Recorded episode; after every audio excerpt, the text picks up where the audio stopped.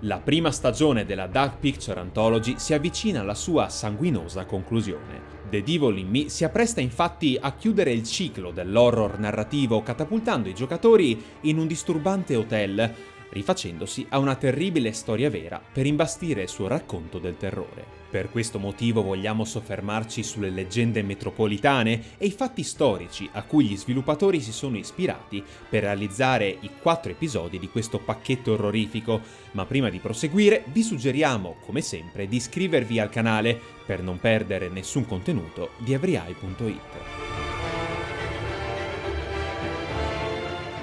Il primo episodio di questo universo narrativo condiviso è Man of Medan, la discesa nella follia di un gruppo di amici e dei pirati che li hanno rapiti. Dopo un breve prologo nelle profondità dell'oceano, durante la notte di tempesta i protagonisti ritrovano la carcassa abbandonata del mercantile SS Orang Medan, un enorme vascello senza vita che li accoglie fra le sue spire allucinatorie. La vera storia dell'imbarcazione galleggia fra la realtà dei resoconti giornalistici dell'epoca e l'aura da leggenda urbana che si è addensata nel corso degli anni, fra speculazioni e teorie sempre più ardite. Il suo nome proviene dall'approssimata traduzione di Orang, che in malese significa uomo, unito a Medan, la più grande città dell'isola di Sumatra, e viene citato per la prima volta nel 48 da un giornale olandese. Nell'articolo si fa riferimento all'ultima posizione nota della nave e alla testimonianza dell'unico sopravvissuto all'incidente, il quale raccontò a un missionario italiano che l'imbarcazione trasportava un carico di acido solfidrico stipato male. I fiumi tossici della mercanzia causarono il decesso dell'intero equipaggio, ma nessuno poté soccorrerli perché non avevano fornito i dati della loro navigazione, in quanto erano partiti da un piccolo porto cinese per evitare le autorità. In seguito la storia comparve anche in un resoconto della Guardia Marina statunitense, nonostante il vascello non fu mai ritrovato e non esistessero prove a sostegno della sua reale esistenza. Questo primo racconto si ingigantì grazie a nuovi particolari emersi col tempo. Durante la navigazione nello stretto di Malacca, in Indonesia, due vascelli captarono un messaggio di soccorso proveniente dalla Orang Medan che descriveva la morte di tutto l'equipaggio prima di perdersi in un codice morse, all'interno del quale risultano chiare solo le parole I die. Saliti a bordo della nave che aveva inviato l'SOS, i marinai statunitensi trovarono decine di cadaveri senza alcuna ferita, ma con i volti pietrificati in un'espressione di terrore e nessun sopravvissuto. Decisi ad analizzare con calma la situazione, gli uomini agganciarono la nave fantasma per trasportarla verso un porto sicuro, ma lo scoppio di un incendio all'interno della stiva impedì all'equipaggio di studiare con più attenzione la Orang Medan, che esplose affondando nelle profondità dell'oceano. In particolare, la versione della leggenda ripresa dagli sviluppatori per la loro sceneggiatura sostiene che la nave trasportasse gas nervino per conto dell'esercito americano. Quest'arma pericolosa era stata conservata in un porto cinese dalle truppe giapponesi durante la seconda guerra mondiale, ma non poteva essere trasportata da un'imbarcazione statunitense per evitare di lasciare tracce nei documenti. Per questo venne caricata su una nave non registrata affinché la conducesse su un'isola nel Pacifico. Sebbene il cinema e la letteratura abbiano scelto molto spesso la città di Salem come ambientazione delle storie d'orrore, è stata la comunità di Andover a salire ai disonori della cronaca al tramonto del 1600 e a ispirare i creativi nell'approntare la sceneggiatura di Little Hope.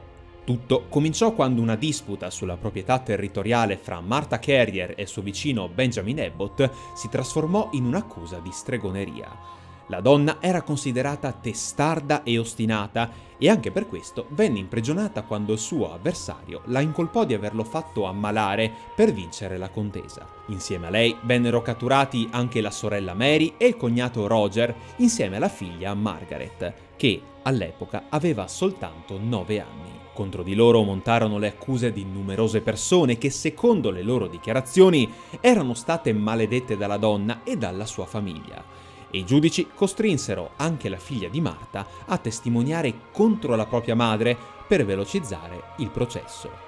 L'accusata si disperò cercando di provare la propria innocenza e la malafede dei suoi aguzzini. ma alla fine venne ritenuta colpevole di stregoneria e impiccata nel 1692, dando il via a una vera e propria ondata di isteria che sconvolse per anni la cittadina americana. Ogni controversia personale si trasformava infatti in un'accusa di stregoneria mossa a donne, uomini e bambini, molti dei quali si dichiararono colpevoli e pentiti nella speranza di evitare l'impiccagione. In ogni città i processi si svolgevano in maniera diversa e Andover divenne famosa per il crudele test del tocco. Una credenza popolare sosteneva che la persona sotto l'effetto di stregoneria potesse essere curata dal tocco di colui che l'aveva maledetta. Per questo gli accusati venivano bendati e condotti verso coloro che li avevano denunciati. Questi smettevano di gemere per il dolore non appena sfiorati dalle presunte streghe e avevano quindi l'opportunità di condannare senza remore un avversario utilizzando solamente un pizzico di recitazione. In questo modo barbaro vennero condotti quasi 50 processi nel giro di una manciata di mesi.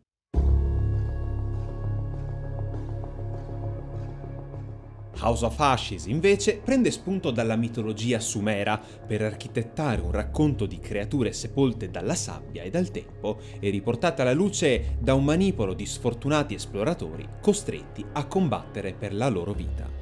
L'antica leggenda da cui gli sviluppatori hanno preso spunto cercava di spiegare le ragioni di un collasso drammatico e inaspettato, quello dell'incredibile impero di Naram Sin e della sua capitale Akkad. La Mesopotamia era dominata da una stirpe che vide il suo massimo splendore in seguito alle conquiste di Naram Sim, che aveva espanso le sue mire ai territori adiacenti, costringendo alla resa molti comandanti sumeri ed elevando la sua nobiltà verso il divino.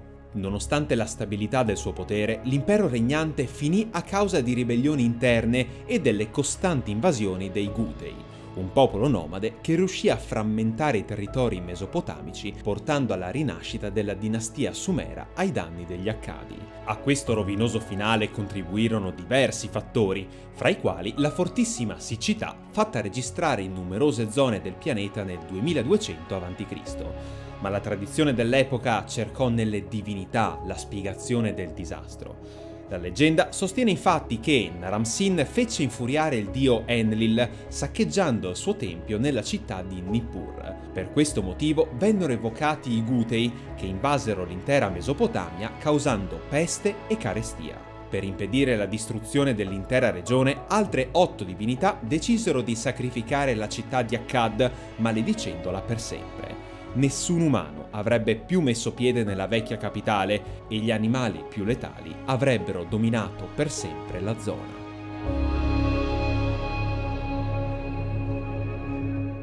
La storia che ha ispirato The Devil in Me è quella di Henry Howard Holmes, la cui linea di omicidi la rende sicuramente la più macabra di tutte. Questo serial killer, infatti, dopo una prima fase di coreacea resistenza alle accuse, si proclamò posseduto da Satana per poi procedere alla confessione dell'omicidio di 27 persone, alcune delle quali erano però ancora vive al momento del suo arresto. Nel 1884 Herman Webster Mudgett, perché era questo il suo vero nome, si procurò numerosi cadaveri attraverso il furto di tombe, che avrebbe poi utilizzato sia per motivi di studio che per frodare le compagnie di assicurazione. Nello stesso periodo alcune persone lo accusarono della recente scomparsa di un bambino che era stato visto in sua compagnia. Lui negò ogni coinvolgimento ma si trasferì a Filadelfia, dove un altro ragazzino morì dopo poco aver assunto un medicinale acquistato nella farmacia dove lavorava l'uomo, che fuggì ancora verso Chicago cambiando suo nome in Harry Howard Holmes.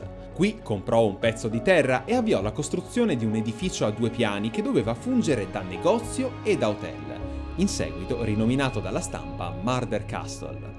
Secondo alcune testimonianze, il medico utilizzava le stanze come metodo per attirare le sue vittime e venderne i cadaveri alla scuola di medicina. Nonostante alcune prove circostanziali lo collegassero alla sparizione di diversi individui, non è però mai stato certificato l'omicidio di sconosciuti all'interno della struttura. Eppure i tabloid dell'epoca si sbizzarrirono, immaginando numerose camere di tortura, passaggi segreti e trappole, ma niente di tutto ciò venne mai ritrovato sul luogo, al netto di qualche ripostiglio ben nascosto. Andando oltre le credenze fabbricate a regola d'arte dalla stampa, il medico è considerato l'assassino di ben tre delle sue amanti, della figlia di una di loro, avvelenata per metterla a tacere, e della sorella di un'altra. Scappato da Chicago e inseguito dalle compagnie di assicurazione che volevano accusarlo dell'incendio che distrusse il suo Murder Castle, il medico imbastì una nuova truffa attirò un vecchio socio di malaffare con la scusa di un piano diabolico